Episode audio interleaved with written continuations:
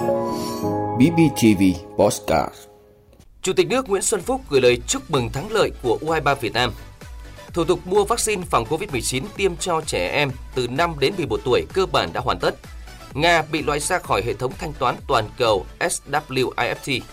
Facebook phát hành Reels đến phạm vi toàn cầu. Vừa rồi là những nội dung sẽ có trong 5 phút trưa nay của Đài Phát thanh Truyền hình và Báo Bình Phước. Mời quý vị và các bạn cùng lắng nghe. Thưa quý vị và các bạn, hơn một năm qua kể từ khi dịch Covid-19 bùng phát, đội ngũ cán bộ, y bác sĩ, nhân viên y tế thành phố Đồng Xoài đã nỗ lực cùng với lực lượng tuyến đầu, ngày đêm thầm lặng chống dịch. Trong đó sáng lên tinh thần tình nguyện của những chiến sĩ áo trắng không quản ngại khó khăn, gian khổ và cả nguy cơ lây nhiễm dịch bệnh, lặng lẽ cống hiến sức mình thực hiện tốt nhiệm vụ chăm sóc bảo vệ sức khỏe nhân dân. Họ là những chiến sĩ áo trắng đã làm việc hết mình bằng cái tâm và sự nhiệt huyết với công việc. Nhân ngày Thầy thuốc Việt Nam 27 tháng 2, xin chúc cho những trái tim tình nguyện vì cộng đồng, vì sức khỏe nhân dân luôn cháy mãi ngọn lửa nhiệt thành, tâm huyết trong công việc, vì sức khỏe người bệnh. Thưa quý vị và các bạn, tối ngày 26 tháng 2, U23 Việt Nam đã có chiến thắng tối thiểu 1-0 trước U23 Thái Lan để đăng quang ngôi vô địch U23 Đông Nam Á 2022. Vượt qua rất nhiều khó khăn do ảnh hưởng của dịch Covid-19, thầy trò huấn luyện viên Đinh Thế Nam đã thể hiện một tinh thần không lùi bước, quyết tâm giành chiến thắng để mang về vinh quang cao nhất. Vừa đặt chân xuống sân bay sau chuyến thăm Singapore và đón nhận tin thắng trận của U23 Việt Nam tại chung kết giải U23 Đông Nam Á 2022, Chủ tịch nước Nguyễn Xuân Phúc đã gửi lời chúc mừng đội tuyển U23 Việt Nam Chủ tịch nước Nguyễn Xuân Phúc đánh giá thắng lợi này có ý nghĩa đặc biệt khi chúng ta đã vượt qua những khó khăn do ảnh hưởng của dịch Covid-19 và khẳng định ý chí tinh thần tuyệt vời của người Việt Nam.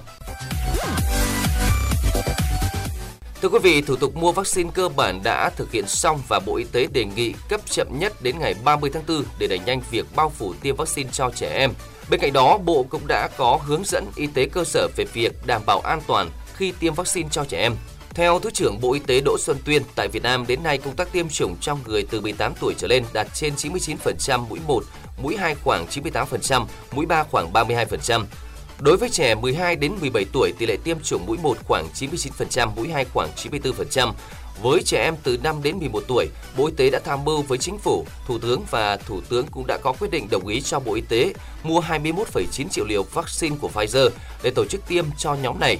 Mới đây, trong công điện gửi các tỉnh thành phố về việc tiếp tục triển khai quyết liệt các biện pháp phòng chống dịch COVID-19, Bộ Y tế đề nghị các địa phương tiếp tục triển khai tiêm chủng phòng COVID-19 thần tốc hơn nữa, đảm bảo bao phủ liều bổ sung, liều nhắc lại cho các đối tượng từ 18 tuổi trở lên và đủ liều cơ bản cho các đối tượng 12 đến 17 tuổi. Các địa phương cũng chuẩn bị sẵn sàng các nguồn lực để tiêm vaccine phòng COVID-19 cho trẻ 5 đến 11 tuổi ngay khi Bộ Y tế có hướng dẫn và tổ chức tiêm chủng tại nhà cho những đối tượng khó khăn trong việc di chuyển.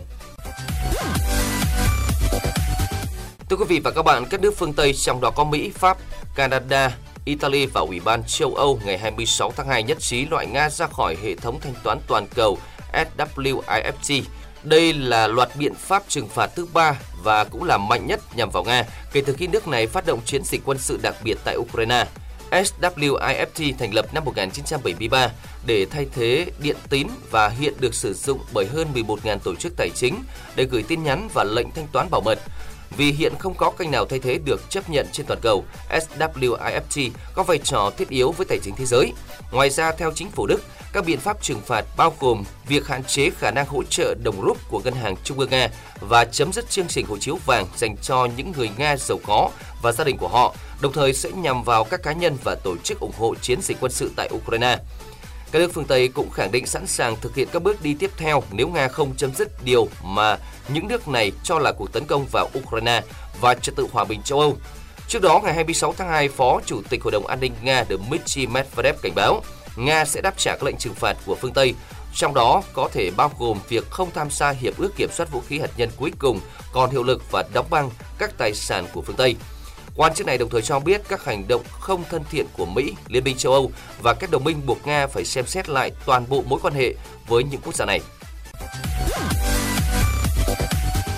Facebook đã triển khai tính năng video dạng ngắn Reels đến hơn 150 quốc gia trong một động thái nhằm mở rộng định dạng nội dung đang phát triển nhanh nhất của mình.